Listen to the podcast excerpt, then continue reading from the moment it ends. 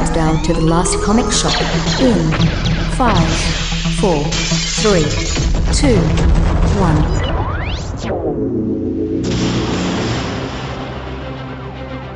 It's not who I am underneath, but what I do that defines me. No, no, no, no, no, no, no. It's you want to get nuts?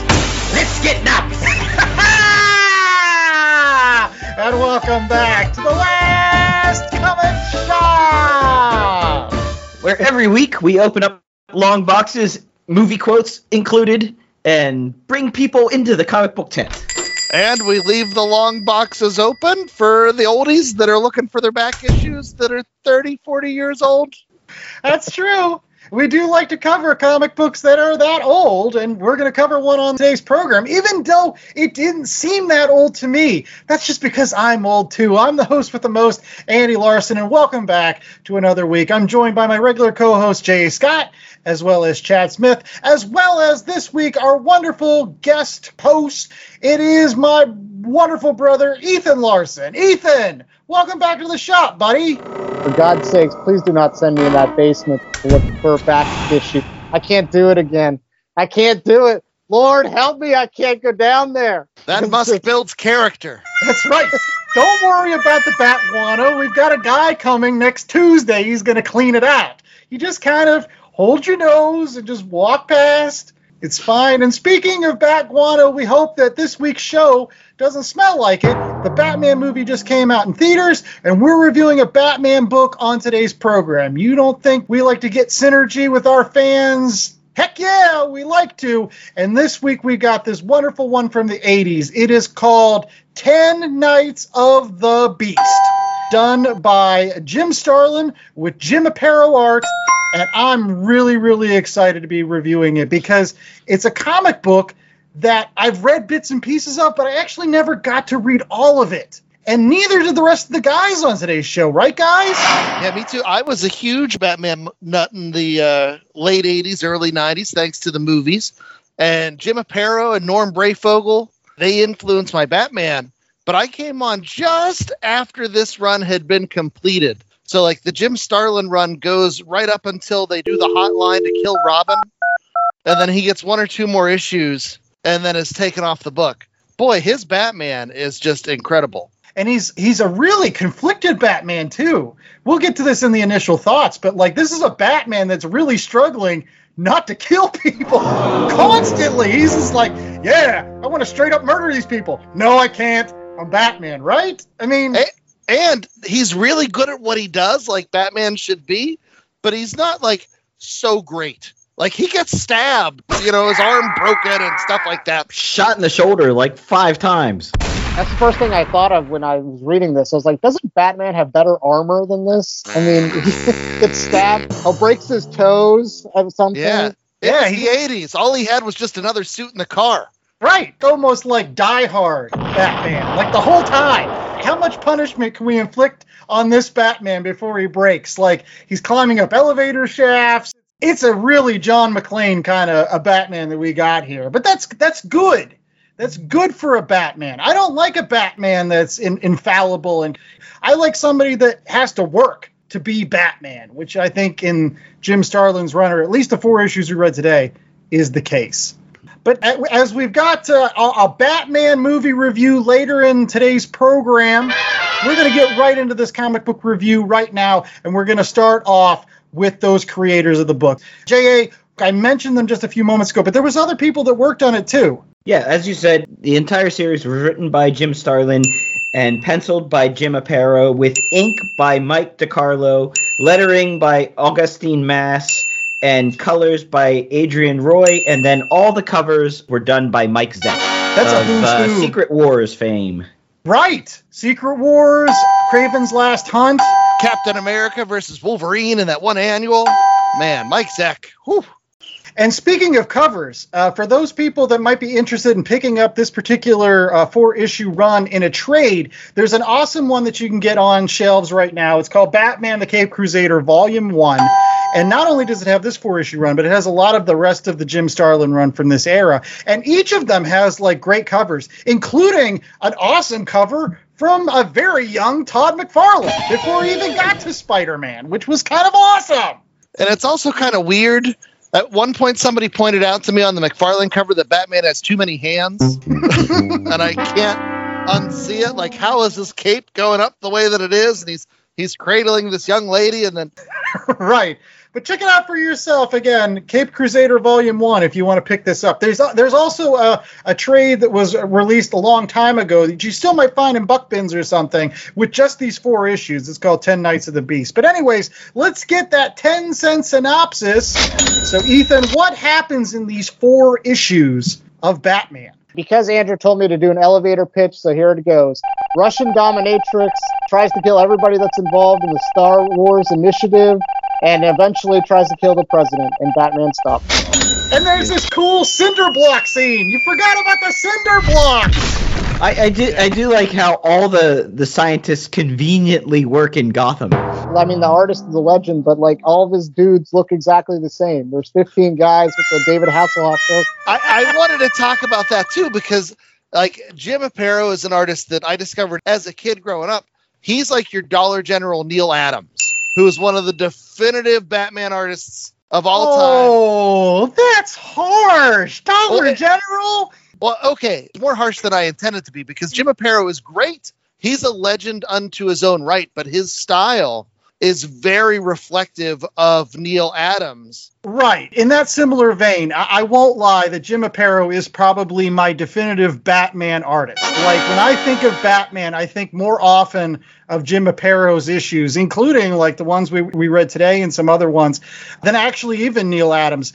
And I kind of feel it's the same way that I equate John Romita to Ross Andru, where for years I was like, oh yeah, it's John Romita that I really love when it comes to Spider-Man. No, it's actually Ross Andru. He was the one that drew all the Spider-Man issues I like. But because it's such a similar style, that it's really hard to tell the difference between the two. So I almost feel like the Ross Andru, the Jim Aparo, they're like the workmen. They were there for the long haul. They they put in the years after Neal Adams and John Romita were like, this is how you should draw it, but we don't have time to do it.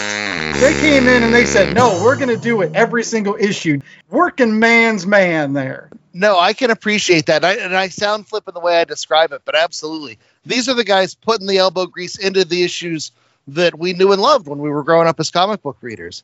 Although I will admit to being more of a Norm Breyfogle guy. Norm's best. I, I think, like, to a certain extent, like, Jim Aparo was already, I'm like, I'm going to draw Batman really great. I got this Beast character down. He's perfect. J- Jim Starlin was like, well, I have like 27 disposable dudes that you need to draw. And it was like, mother Yes, and it didn't help that they didn't wear consistently colored suits. They, their suit color would change, and that's how I was tracking some of these people. I'm like, oh, that's purple suit guy, and that's green suit guy. Oh no, suddenly green suit guy is a purple suit. Oh no. Yeah, it is an important part of this actual story. There is a, a little bit of an ongoing mystery within this, as as Batman is tasked with stopping KG Beast, this super Russian assassin who's got cybernetic implants. Although you don't see them, I don't know where they are. Oh. But anyways, he he's he's really effective as a killer. Evidently, there's a mole within the Secret Service or the FBI or whoever CIA people that are protecting all these people that the KGB is supposed to be eliminating. And you're right, they all look bland. They're all blonde or we're supposed to figure out which one is the mole. Yeah. They all look the same. They're supposed to. They're government agents. They're supposed to blend in. They're supposed to blend in together and into the background, doing his job. They were almost as disposable as Robin was in this four fourth story. Yeah, it is the Jason Todd Robin, and it is. I think this is post crisis, so they had already retconned him as the hubcap stealer. Uh, Yes. For those folks that don't know, originally Robin was just you know he was almost had a, an origin the same as as uh, Dick Grayson, but then after post crisis they were like, no, let's make him grittier, dirtier. He's gonna steal the hubcaps off the the Batmobile. To go into more depth of what you said about why would you steal hubcaps off the Batmobile? Why would the Batmobile have hubcaps? Well, the Batmobile in this comic book definitely has hubcaps. That is the most junk ass jalopy I've ever seen. Listen, mister, that was my superpowers Batmobile. You better check yourself before you, in fact, wreck yourself. and that and that kind of speaks to a problem that I had with this book in general was uh, the tone. It reminded me a lot of a CBS, you know, murder by number procedural, where the story is like this unstoppable killer. He kills 90 people. You don't care about any of them, but you do feel something when he actually commits the murder. So you want to see the NCIS agent or Batman in this scenario get the comeuppance of this guy. So you do have an invested interest there it's just very weird to me where but I the comics I guess they were coming out of the Denny O'Neil a little bit edgier Batman and then going into full like action movie Batman but then he also has the goofy ass Batmobile which and Robin with the little pants like I yeah, yeah, that takes you out of it. Like I agree because there are elements of this that were very, you know, I mean, the guy chops his hand off so he doesn't get caught, and Batman is shot and he's got bullet wounds and he's bleeding, and other people are bleeding. So there's this gritty element, but at the same time, the bad guy's costume design is straight out of Pulp Fiction. It's like fighting the Gimp. You weren't a fan of the KG Beast? He was a mountain of a man. I Yeah, like 'cause that they're lot. setting him up, and it's like, oh, he's good, it's good, and then you see him, and you're like, what's he takes that? off the trench coat, and you're like, ah, put on some pants. Let's not forget he's got thigh high boots, leather thigh high boots. Yeah. it's completely off. But that see, that's the thing about you know the the look of KG Beast, and it's a CBS you know Sunday night murder mystery. All those things worked for me, and they worked for me because this was taking me back to an era that I, I remember very fondly. Like it's the '80s. This is '80s Batman at its core. This is a, a Batman. He, he's struggling with his own vigilanteism. Like he he's like that hardline cop. He's like, when can I just put these crooks away? Like Dirty Harry kind of stuff. Just like super kitsch at this point because the 80s were so long ago. It's almost like talking about the 60s nowadays. Well, I think honestly, what you have is a Batman trapped in between eras. You have this Batman, this colorful character that wears his underpants on the outside of his pants and drives the car. The headlights are his eyes that pop up as 80s headlights would do. You still have that Batman, but you're also coming off of Batman Year One. You're gearing up for that Tim Burton Batman movie that's going to be coming out in another year or two where they're going to try to shed the holy bat spray Batman for a more adult image, and you're combining it with these tropes of like 80s era thriller action movies. And I think Ethan mentioned like a CBS show. I think this is definitely a straight up movie when they're throwing those cinder blocks, planes blowing up, you have political intrigue. It's a John McTiernan movie, definitely. Predator, Die Hard, all this. And I just want to point out KG Beast is not kitsch. It's definitely kink. I think you got the K wrong on that one. Speaking of King, could you couldn't you see this actually James Bond being in this movie? Oh Comic yeah. book. I mean when the guy is parasailing in with the bomb strapped to his chest, like that's a total James Bond like crazy villain move. The cinder block that was a James Bond thing more than Oh yeah, but no, I think it all is right. You get- Cinderblock is like the Jaws character from James Bond, and then you've got the the secondary agent from a country where it's either Syria or Cuba or something. He kills a couple people and then is ultimately used by the bad guy to a nefarious end.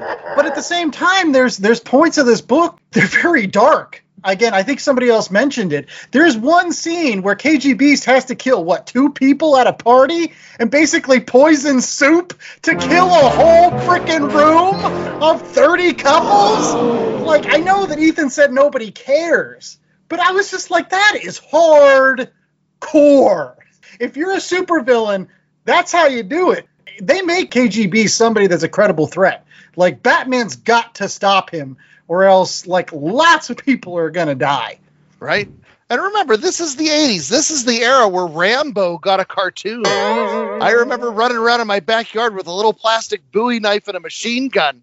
that was kids' entertainment back in the day. So KGB's poisoning a room of 80 people. That's just another Tuesday. So let's talk about some things that, that I guess did work. This ending of this particular 10 Nights of the Beast is fairly well known among certain comic book circles because it is one of those moments where you really do feel like Batman has broken the one code which seems to be sacrosanct, which is I don't kill people.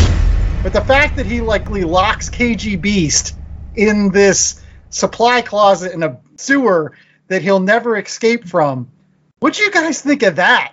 I thought for sure KG Beast would escape from that. I thought it was actually a setup to use him as another character down the line if we wanted to bring him back instead of actually Batman going and murdering. Because it just looked like there was like a couple boards maybe here and there, and I'm like, that ain't gonna stop no KGB. Come on, man. He's got this cybernetic arm. He's willing to chop off his own arm so he can escape being uh, brought in by the Popo. Come on, man. I mean, KGB's a badass. He, he that that room ain't gonna hold him. So like, I did not see it as this turning point of Batman is breaking his code, or maybe that's just me. Well, I think it definitely was reflective of Starlin having a Batman that was more fallible, a Batman that does get shot, a Batman that does bleed. Do you bleed? Yeah, this one bleeds. And so when he gets to that battle with KG Beast, there have been so many times where where the Beast has gotten the best of him. That's his only recourse. He's like, okay, I'm gonna do this, and I'm gonna walk away. And it's very dark, very 80s.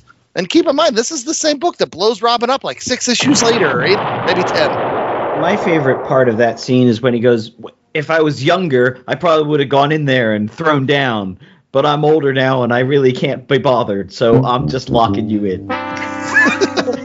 This is how I win. I choose not to play the game." He's, Yeah. I'm not in the business to protect the rules. I serve Yeah. justice.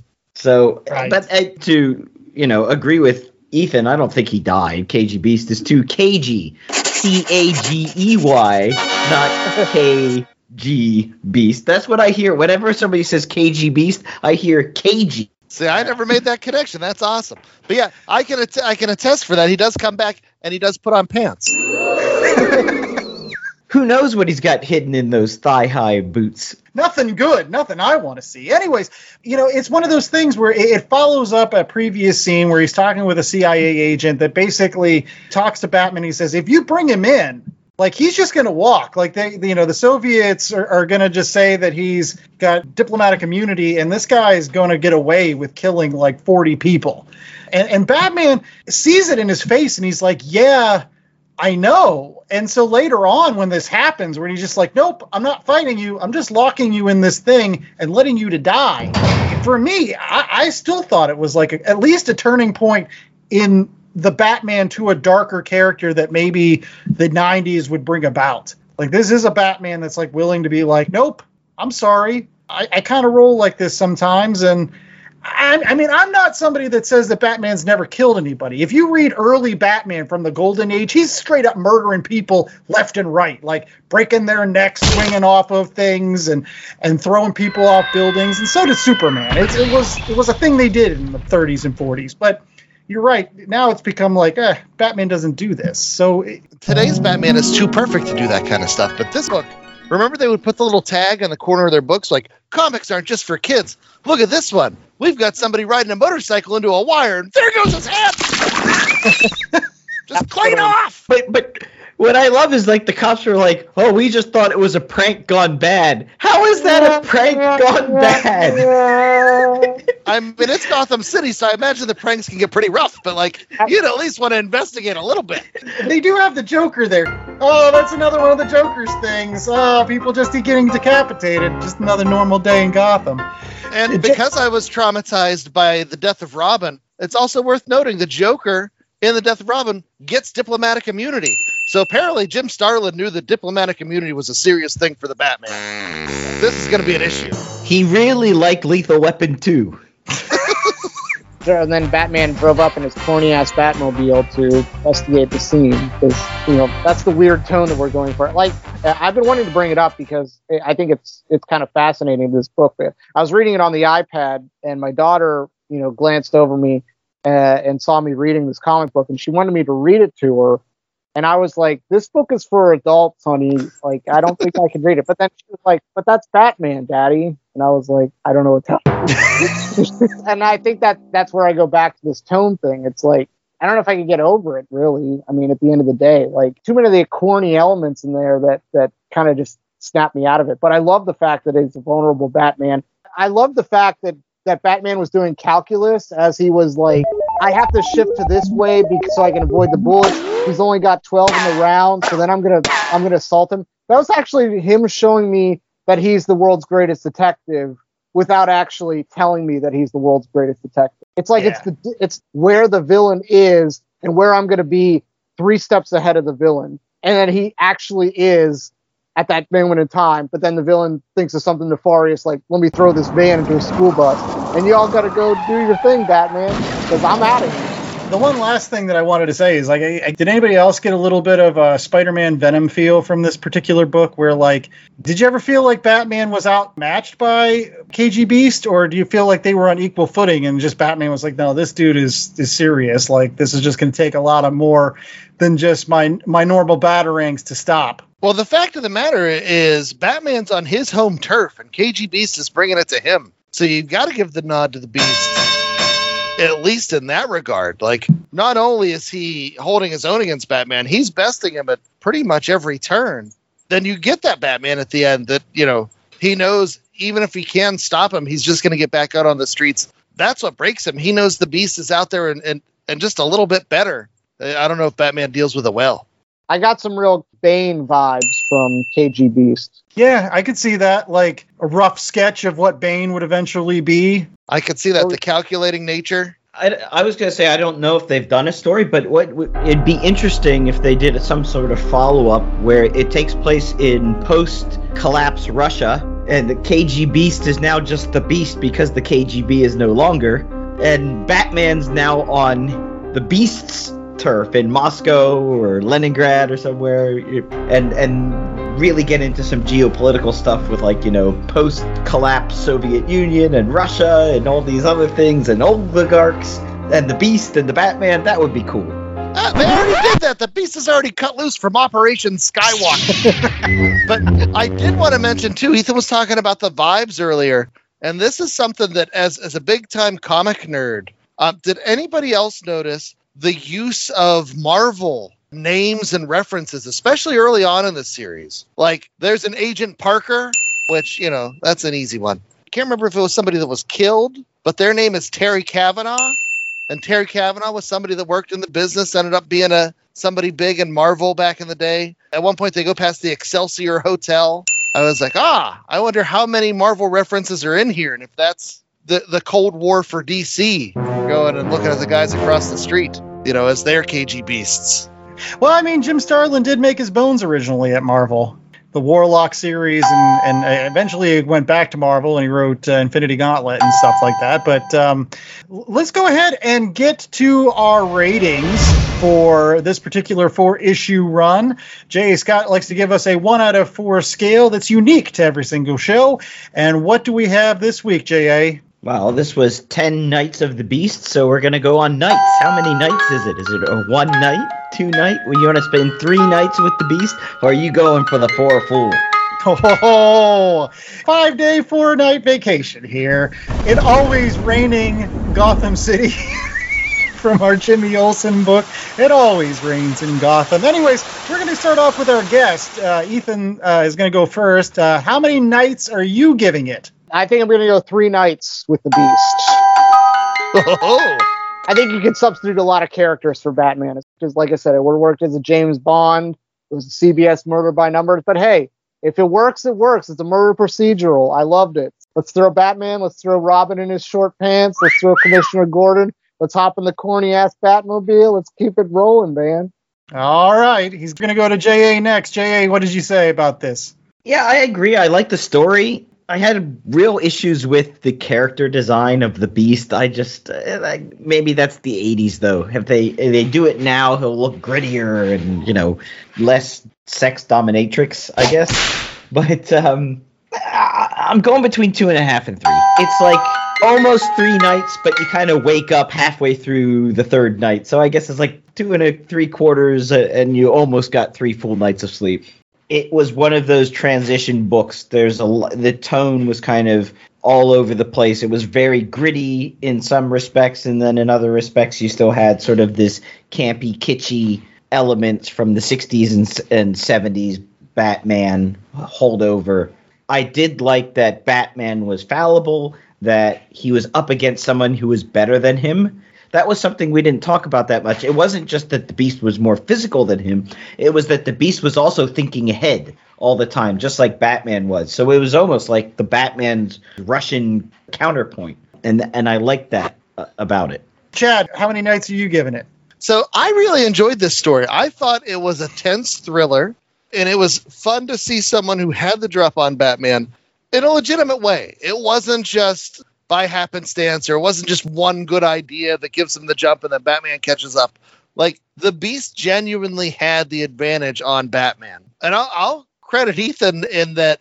Ethan's one who's pointed out how the dichotomy between the the kitty version of Batman versus the version that's presented here in this story and how how weird that is. That isn't honestly something I picked up on initially. Although every time I look at that Batmobile, I think about how I have to replace the little plastic bubbles that go above the driver and passenger side because I got I have cracks in my version that came out in 1984. And man, those are hard to find. And I don't have to buy a whole new Batmobile because it still works. Still has the the claw that comes out of the back and All right, all right, all right. You're rating. You're rating. Okay. Um, but anyway, juxtapose that Batmobile with a panel where Batman is on a, a van that's about to plow through the kids, and he's like, "The Beast shot his wad." You've got the KG Beast in total gimp gear shooting his wad in a Batman book that's somewhere in between something aimed at kids and something comics just aren't for kids. And so it's all lost and muddled in the middle in there somewhere. There's just so much that doesn't fit together. But at the same time, it, this would have made a killer, and it still would make a killer thriller action movie. As I feel like society and entertainment in general is sort of like shifting back that way, where like people want more and more action, they want more macho muchacho stuff. I think this would fit right in. But it's weird. There are parts of it that don't belong, and parts of it that are way more adult than they should be, and parts that are way more kiddie than they should be. So at the end of the day, I'm going to go 3.5, three and a half nights with the Beast. Well, I'm going to go even a little bit higher than that. I'm going to say a 3.75. I really love this book. Again, I actually loved the entire trade. Not only did I read the first four issues, but I just continued to read this uh, this Batman Cape Crusader Volume One because I don't know. It was there was something about not only like some of these classic artists like Jim Aparo doing the art, but like something about Jim Starlin's Batman really did scratch an itch, and it really was almost like tomato soup Batman. Sure, you've had it a lot of times, but like it was comfort food Batman. He was fallible, which is awesome. He was human, which is awesome. Again, it had a lot of explosions and, and fights, and it was really thrilling. And Batman had to work for every single victory, which made them so much more rewarding as a reader.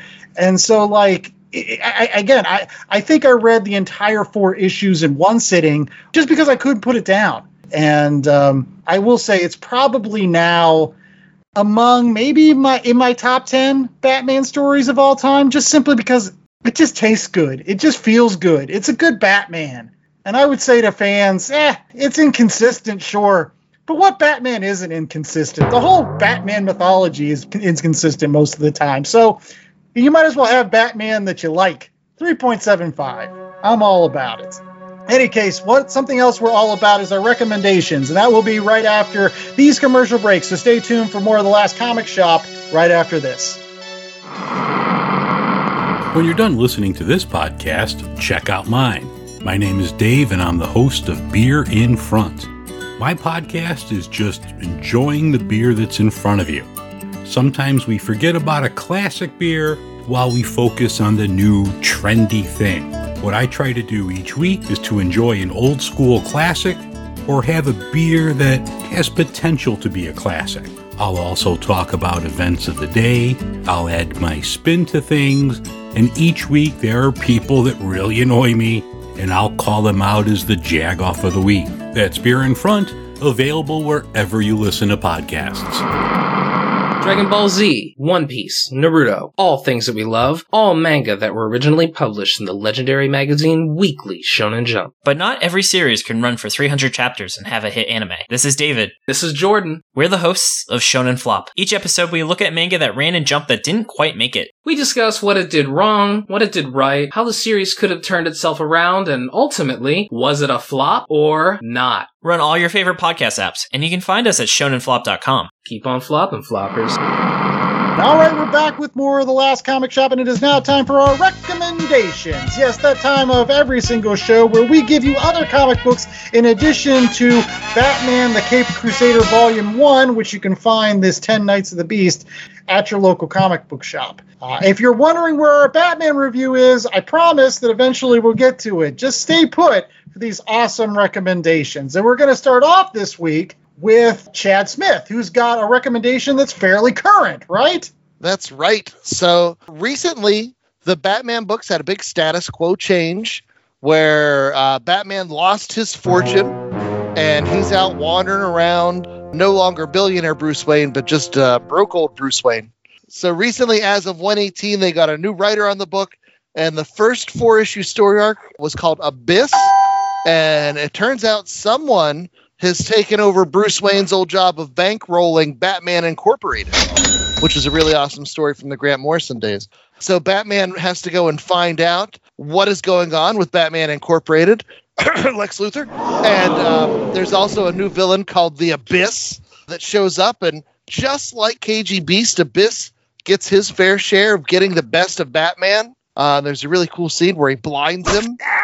Uh, the story is written by Josh Williamson with art by Jorge Molina, Ariano De Benito, and Michael Janin, and a couple other folks chipping in as well. But it's a nice little four parter if you want something that is current and you're not too worried about all the Batman Incorporated continuity. Just know there are crazy Batmans all over the world that work for Batman sometimes, but now they're working for Lex. Uh, check out the story, it's lots of fun.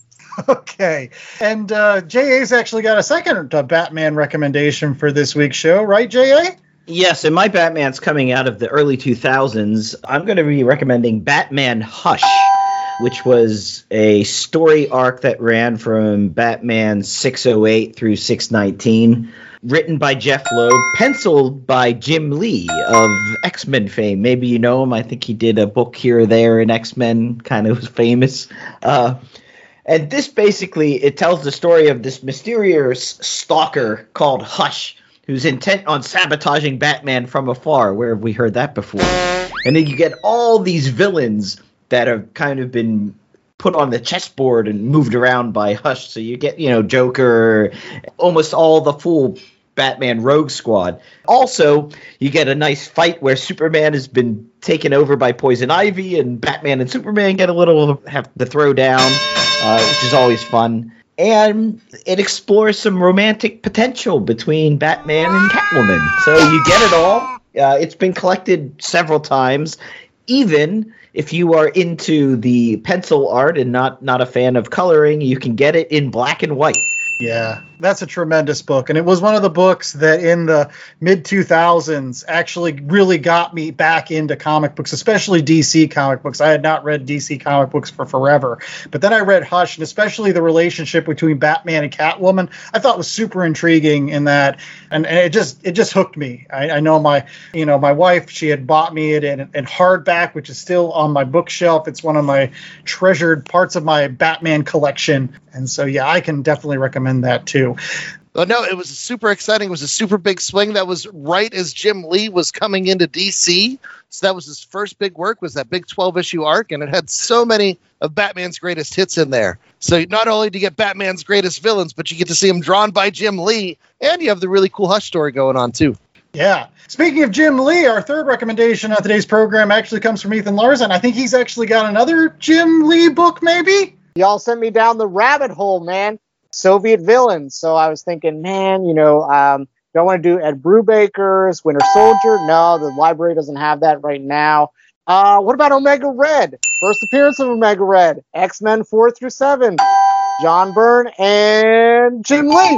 And then that got me down the rabbit hole again, and I ended up buying the entire X Men Volume 2 Chris Claremont, all the Jim Lee art for everything that he's ever done for X Men that I'm aware of. Very great stuff. $35 on Amazon, which is a steal for basically the X Men animated series Bible that the entire series was based on. Because when I was a young lad on Fox, Batman, the animated series, and then you had X Men. So many great memories of, of just, you know, great quality X Men stuff. And y'all just read um, some classic X Men on last week's episode. So this is the perfect tie in. What issues do you get in that volume, Ethan? For the X Men from the 90s, you get 1 through 11, but then there's a lot of uncanny stuff. I think there's some Savage Land stuff. I, I, I don't know. I didn't get really into the. I really was just focused on more of the 90s X Men. Nobody cared about the gold team, anyways. Everybody wanted the The blue gold team. Oh yeah, they had Rogue, Gambit, and Wolverine, but that even that original story to open it up with Magneto taking all the nuclear missiles and pointing them at Earth and going up into space and ah, just some really classic stuff. Great cover. You know, you had to buy like five different issues of issue one just so you could get the full cover. And that's how they sold millions of copies. Marvel doing the dastardly. That was the, oh. probably the beginning of the variant cover that we're still stuck were- with to this day. Plus, if you were reading X Men during that time, you got lots of gratuitous Psylocke butt shots for like every Yeah. 10 seconds. And you got a lot of Gambit Rogue romance. I mean, come on, man. Can't go No, wrong. there's with that. something for everybody. I did want to mention too in that collection, the biggest thing to me was as soon as uh, Chris Claremont leaves, the X Men play basketball instead of baseball. The X Men always played baseball, but Jim Lee comes in, he's hip, he's fresh, he's going to have them playing basketball and using powers and getting yelled at for using powers. But it is worth noting, I, I- I Googled this guy. Uh, you get issues 273 through 280 of the Uncanny X Men. So there are some Jim Lee issues out there that are not included, but uh, there's plenty of great stuff in that. Jim Lee and Chris Claremont X Men Omnibus Volume 2. All right.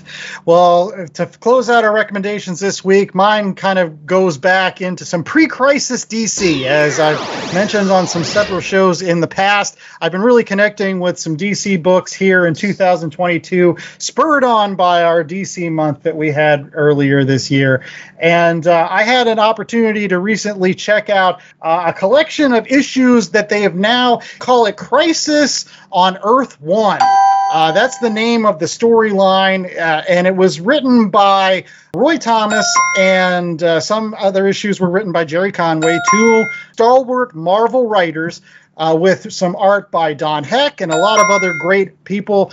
But it really is everything that they got rid of with Crisis of Infinite Earth. Justice League of America 207 through 209, plus All Star Squadron issues 14 and 15. And, and really, it starts off with basically the Justice League of America having their annual visit with the JSA from Earth 2. So these two groups regularly meet together and shake hands and drink and have a good time. But that is uh, foiled by the fact that instead of the JSA coming over, they get the crime syndicate from Earth 3. That's like Ultraman and Superwoman. Basically, the bad version of the Justice League of America, Owlman, and all those crazy characters who really put a hurting on the Justice League. And from there, it just kind of spirals. The Justice League go back to Earth 2 to see what happened to their JSA compatriots. They find that the Kang of the DC universe named Tur Degaton, uh, which is not the best name for any supervillain. I prefer Kang. But and he, he's decided that he's going to steal uh, nuclear warheads from some other Earth and, and use them to hold Earth 2 hostage. And so it's just an excuse for all of these superheroes, whether it's Superman, Power Girl, Doctor Fate, Starman, Huntress, that was the Batman's daughter from Earth 2, Golden Age Green Lantern, you get Firestorm, you get Hawkman, you get Firebrand Steel, Robot Man, Liberty Bell, Johnny Quick, all these guys. And they're just, they're all over the place. And you know that's how Roy Thomas and Gerry Conway, they're all Marvel folks. So they know how to weave continuities and try to make it make sense even though it's all over the place. And, and, and, and like the Batman story we read today, it's kind of like tomato soup for my soul. Anytime I need a palate cleanser, anytime I need a a lemon sorbet after reading something heavy, I always like to go back and read some Silver Age or Bronze Age stuff because they're just simple stories. Good guys, bad guys, punching it out. And this is a great one with FDR and how charismatic he is. I don't know how many times they say it in this this five issue arc is like, oh, that FDR, boy, I thought Superman was charismatic. No, sir, that guy knows how to fire some people up.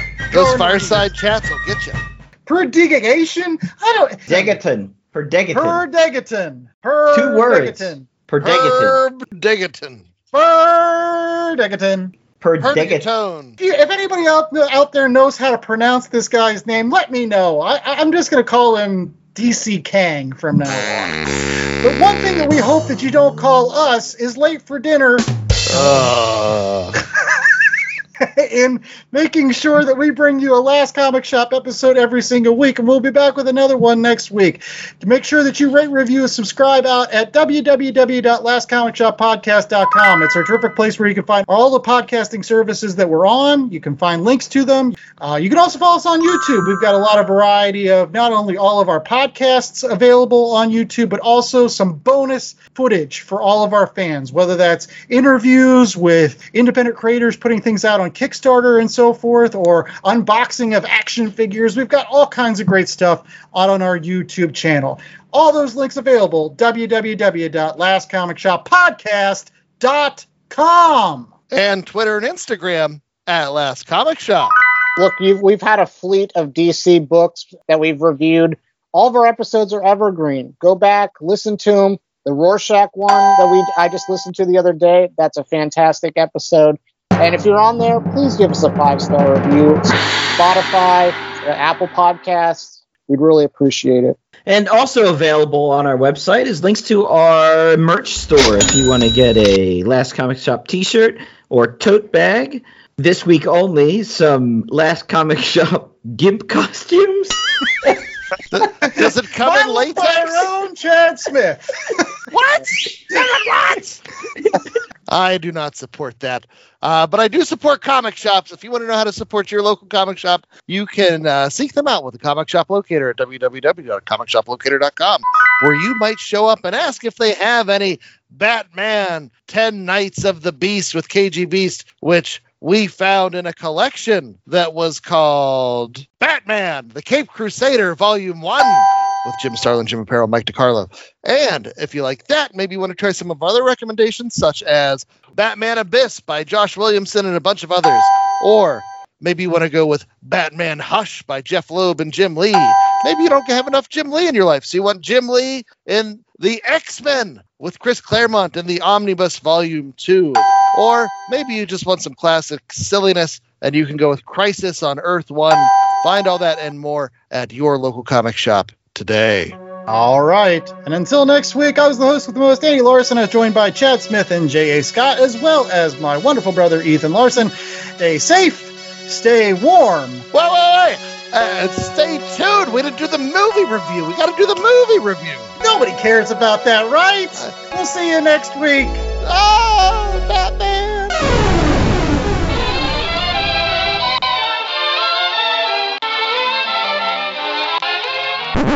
All right, yeah, yeah. We're going to give you a Batman review. We're not going away. We promised this the whole show. This is one of those uh, after the credits stingers. Exactly. See, you should stick around through all of our bullshit at the end of every show because you might get bonus stuff, guys. When we start talking about where to subscribe and stuff, stick around because you might get stuff like this. And uh, again, we are going to do that Batman review. If you've wondered where JA and Ethan are for this segment, they're not on it because they actually didn't see it. And we didn't want to spoil it for them. So, for all other Last Comic Shop fans that didn't see this movie, go ahead and just stop the podcast right now. Come back after you've seen the movie, and then you can listen to the rest of this show. But now it is time for spoilers. And uh, to join us for this uh, particular segment, we've actually got the wonderful Mikey Wood.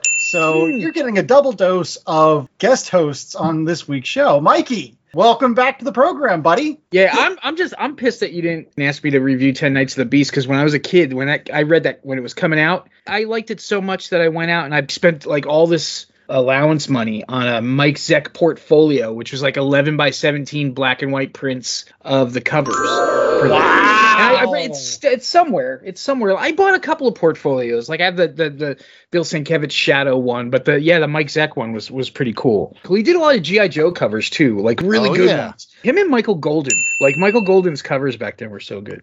But anyway, yeah, Batman. Right, exactly. It's time The to talk Bat- about the Batman review. And since Mikey, you're on this segment, uh, why don't you hit us up with that 10 cent synopsis? What happened in The Um, Batman? we joined Batman in his second year of activity, and he is trying to stop a serial killer, the Riddler, who is preying on members of Gotham's political elite. Well, yeah, sort of political elite. Um, and then a bunch of stuff happens. I don't want to like ten cent synopsis is that. Right. Yeah. Let's just cut to the chase. Initial thought. I, I mean, I, I, am going to say that I enjoyed it. No point did I feel like uh, I was bored.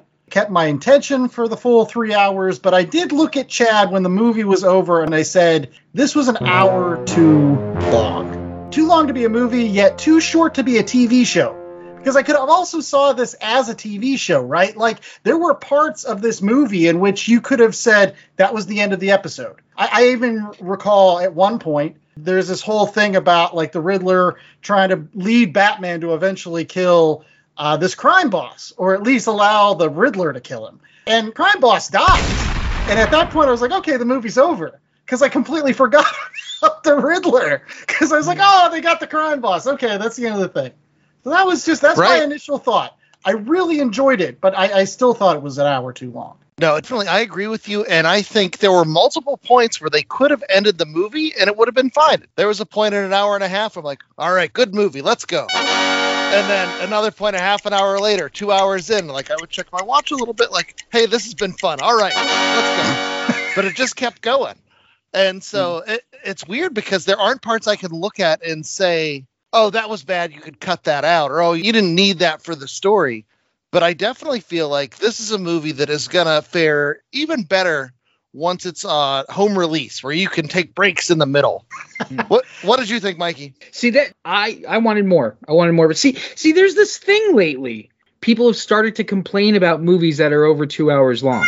Yeah, and I, I, I don't get that. Like this didn't feel like three hours for me, and just like just like four hours, just didn't feel like four hours to me. The the Lord of the Rings movies, the extended versions, don't feel like three hours. To, and and and this this Batman, I enjoyed it so much that I wanted to see more of it. Like I like that world that they said this this is the most realized Gotham I think of all Okay. the Batman movies. Like even even the Burton Burton's Gotham had more style to it, had much more of a recognizable sort of style to it, but it was just kind of there. And this one like just feels like the worst place in the world. Like it just you know Yeah, like like what you've said about Star Wars. Like the reason why Star Wars works is because it feels lived in. Like this is mm-hmm. a lived in Gotham. Yeah. I can see that. It's also a That's- rainy Gotham. Yeah. Boy, the Waynes must have made their fortune just selling umbrellas. What, what I wanted to say about Gotham was I thought this was the most like comic accurate Gotham mm-hmm. in that you had all the aspects that come to play in the comic books, whether it's the seedy underbelly, the corrupt politicians, the gangsters, and then you had mm-hmm. the colorful characters, the villains like the Riddler or Catwoman or the Penguin running around. You know, there was that certain amount of insanity that came into play. But uh, one of the things that struck me, and I, I'm very curious to see how non comic fans react to this movie. I thought this was this strange mix of brutal realism along with the absolute ridiculousness that comes along with comic books. Like, you would go from one scene where the Riddler is pummeling the mayor with a shovel and hitting him too many times, and you know, I would be comfortable letting my kids watch. But at the same time, you go to uh, the media's all like, "Hey, you want to see people get murdered? Let's put it on TV." mhm. or like, there's a scene where Alfred, spoiler, uh, gets blown up and is laying there in a coma. And immediately upon waking up, Bruce Wayne is not does shows no concern for his well-being whatsoever. He's like, "Hey Al, I've got beef." Yeah, he sits there and lays into him about secrets that Alfred has been. no. Yeah, no. And he's got a, the patience of a saint, this this Alfred, because like instead of like asking for a glass of water or being like, "Hey, by the way, I just took a bomb for you, buddy." Like he immediately is like, "Okay, fine, we're gonna hash this out." Come on, Yeah. You don't, you Emo- he- you don't know if he's woken up earlier throughout the day or anything like that. You know, no, but the Emo thing, Bruce is there waiting for him, ready to pounce, Yeah. eyeliner and Well, all. A couple uh, friends of mine said that they didn't like this version of Bruce Wayne, and and I see him as he's still two years into it. He's more Howard Hughes than Hugh Hefner, and that Playboy persona is Right. is fake. That's not who he is. That's the mask that he puts on. Batman is who he is. But that whole conversation with Alfred is important because of what he says at the end of it. I couldn't handle it again if I lost somebody else because of this stuff. And he meant Alfred, and he holds his hand. And they have a conversation about how Alfred's not his father, but it's the closest thing to a father that they have. So, so it was it was heartfelt. Like I Yeah. don't, I mean, I will I will say by the way, this is the toughest Alfred I've ever seen in a film. Yeah. This is like Gunrunner Alfred. Right, Like this this is is a like little dirty. Yeah. he- this is this is Alfred from the um the Earth One graphic novels. If you ever read the Earth One graphic novels, Alfred was a friend of Thomas Wayne's from some kind of military thing. yeah. He was brought in as a bodyguard. He was posing as a butler for them, and he walked with a cane because he has an artificial leg and all these other things. I mean, that's the Alfred that took a shotgun to the Penguin in the second volume of that. Spoiler alert. Yeah, like that Alfred is a badass, and that's who this one is. And you don't yeah. get that's my only co- real complaint is that he gets a little bit short shifted, but it was a big movie with a lot going on. right. So, so Well, I, I could say that about the Bruce Wayne character in general. I mean, you get some moments like this in there, Yeah. and then you get some moments with like Selina Kyle. But honestly, like even the Mhm. character of Bruce Wayne is it, it's an afterthought in itself. Like the movie's really about Batman. To your point, you know that's his real persona. That's really what you're here for is to see. And, and if anytime he's not with the mask, he like he has his hat over his, his eyes or he's he's going someplace. And really, you get like two scenes. That one with Alfred, a couple scenes with Selina, and maybe that one where he goes to what Falcone and and yeah. Which, by the way, John Turturro really great. Like, he is was- really great. That was pitch perfect casting there. the thing that's really cool about this one that you don't get from other Batman versions, I don't think. Bruce Wayne died in that alleyway with his parents. That person may have survived, the physical body may have survived, but Bruce Wayne as a person, he's he's gone and, and all he is is this mission of vengeance. And that's and he says it over and over again, vengeance, vengeance, vengeance, vengeance, until Right. towards the end when he realizes that that's Gotham doesn't need vengeance. It needs something else. Yeah. you know? Vengeance might be a bad thing when vengeance is all of a sudden blowing up all the, the docks, Right. and flooding the city. because that's exactly what if one thing went differently in his life he would have been Nashton or, or, or, or the Riddler. I think it was Edward Nashton. Think the Nashton. Riddler in the comics has had different names. It was e- Edward Nygma. It was Edward Nashton. It was, and they've done Batman stories like that before, where where you see that all it takes is like one little twist, and he'd be a villain. One other thing that I and I think that you'll appreciate too, Mikey, and I was telling Chad that uh, I, I really like anytime when they take the Batman and they get back to his golden age roots and actually his pulp roots, like that the Batman in essence was originally created as like, hey, the Shadow's popular, the Spider's popular, and we're going to Mhm. make a, a comic book version of that, and that's really what the Batman is. I really like the fact that like in this one, it's almost like Batman had his his network of agents Mm-hmm. anytime they play into that like the shadow like for example my one of my favorite scenes is when he puts the contact lenses in selina kyle and sends her in to do reconnaissance. That's batman being the tactician. That's batman being like the the puppet master pulling the strings in the background getting information to set up what he's going to do next. Whether it was that whether it was his relationship with gordon in this which i just thought the guy that played gordon yeah that was a great gordon. Well, I mean, Gary Oldman's Gordon was really good too, but th- this one is just um I don't know. There's something about it that I that I enjoyed more. It may not be my favorite one. Like Batman Returns is still my favorite Batman movie for whatever reason, but that's a cartoon, and this Right. one is not. This one is it- it's not likely, but it's plausible. like like you could see this is actually happening Right? somewhere. No, and that honestly is one of the other points I wanted to make too. I talked about the ridiculousness of so much, so much of the stuff that happens in this movie, but there was a lot of really grounded, realistic stuff happening. To the point, there were some choices they made that I don't know if I would have made them were I in charge, but at the same time, I thought they were effective. Like the way they turned the Riddler into the social media maniac with his cult of followers, uh, amassing an army that way and inspiring legions like he does. I don't, I don't know if you guys remember back when the Joker movie came out, everybody was worried about copycats like there's a lot of crazy stuff here that does seem so grounded in reality. Like heaven forbid, I hope it doesn't happen. It, it played with that sort of social media kind of thing uh, really well because that's that's how it would be now. You know, Right? this was the first time we see like a real detective kind of vibe. Oh, yeah. It was just really cool. Yeah. Yeah, we do have only a limited time on this segment, so let's go ahead and get to the that rating scale, and we'll just do a, a standard one out of four batarangs. We'll go ahead and start with uh, Chad. How many batarangs are you going to give this particular movie? All right, I'm going to try to keep this as concise as possible. I loved the majority of the casting. Colin Farrell as the Penguin, uh, where he's part Bobby De Niro, part Orson Welles. That was tons of fun. Selina Kyle was great. Even the Paul Dano's Riddler, were like not the Riddler that I would have wanted to see, but what they did with it was was very creepy, very like close to reality, very disturbing. And I thought Paul Dano did a great job. My only complaint, there's just something about Robert Pattinson as Bruce Wayne slash Batman that I, I I'm not buying into yet. And I don't know whether it is the fact that his Bruce is just a broken human. You know, I, I want more out of my Bruce Wayne than that. So that that's one area where I ding this a little bit. The other was as much as I enjoyed the movie, and I did enjoy the movie, three hours is too long for a movie. Unlike Mikey, I want to nominate a two hour cap for all movies going forward here for forever. There's no reason this Batman movie should be this long because there were so many breaks where you could have ended this movie and just you want to make something serialized, make something serialized. Don't keep me in the theater for three hours. It's madness. Um, but everything that was in it was fun. I enjoyed the car chase. I enjoyed the ridiculousness of Gotham Media. I enjoyed at the end of the car chase when the car's upside down and so they're filming upside down and Batman just kind of like walks over doo, doo, doo, doo, doo. and they had those moments of fun while still keeping that dark grim and gritty aspect of Gotham where you really felt like this was the crazy pants Gotham that's in all the comic books. So at the end of the day, it, it has its flaws. It's not perfect, but uh, did I enjoy the heck out of it? Yes. So three out of four better.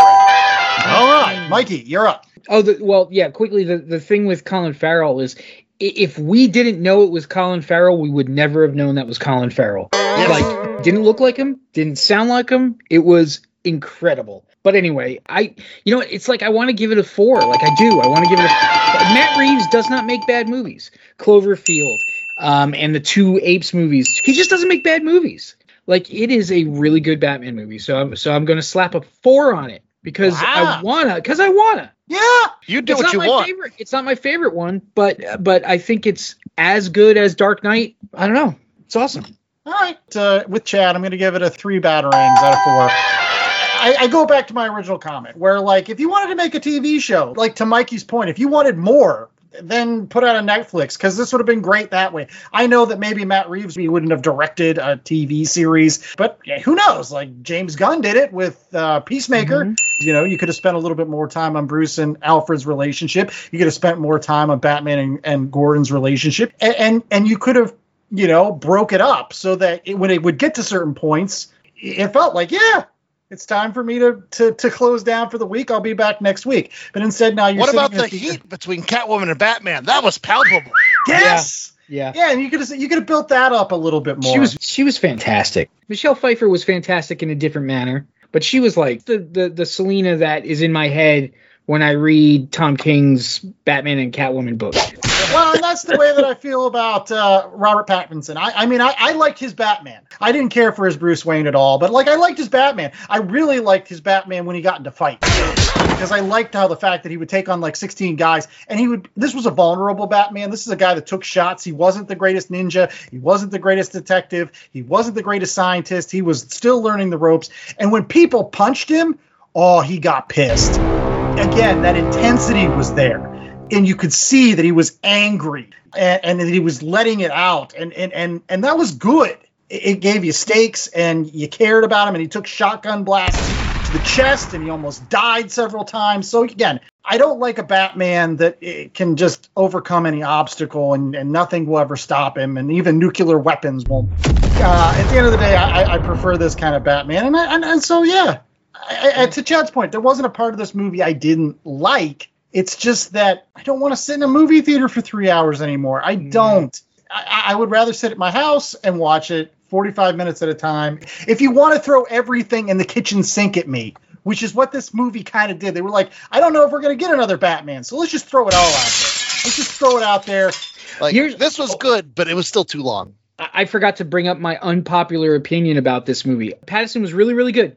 I think it would have worked just as well if they kept Affleck in it and it was a Batman who was at it for 20 years instead of a Batman who was at it for two years. I think it would have worked just as well. All right, that's the hot take to finish off this this week's episode of the Last Comic Shop. Make sure that you tune in to us every single week, as we mentioned before, by going out to our website www.lastcomicshoppodcast.com. And what did you think of Batman? If you've seen it, leave us those comments on our Twitter and Instagram at Last Comic Shop. We'll be back next week with Norse Mythology by Neil Gaiman and P. Craig Russell and a bunch of other folks. That's it. Thanks for hopping on, Mikey. Thanks for having me hop on it. That's gross.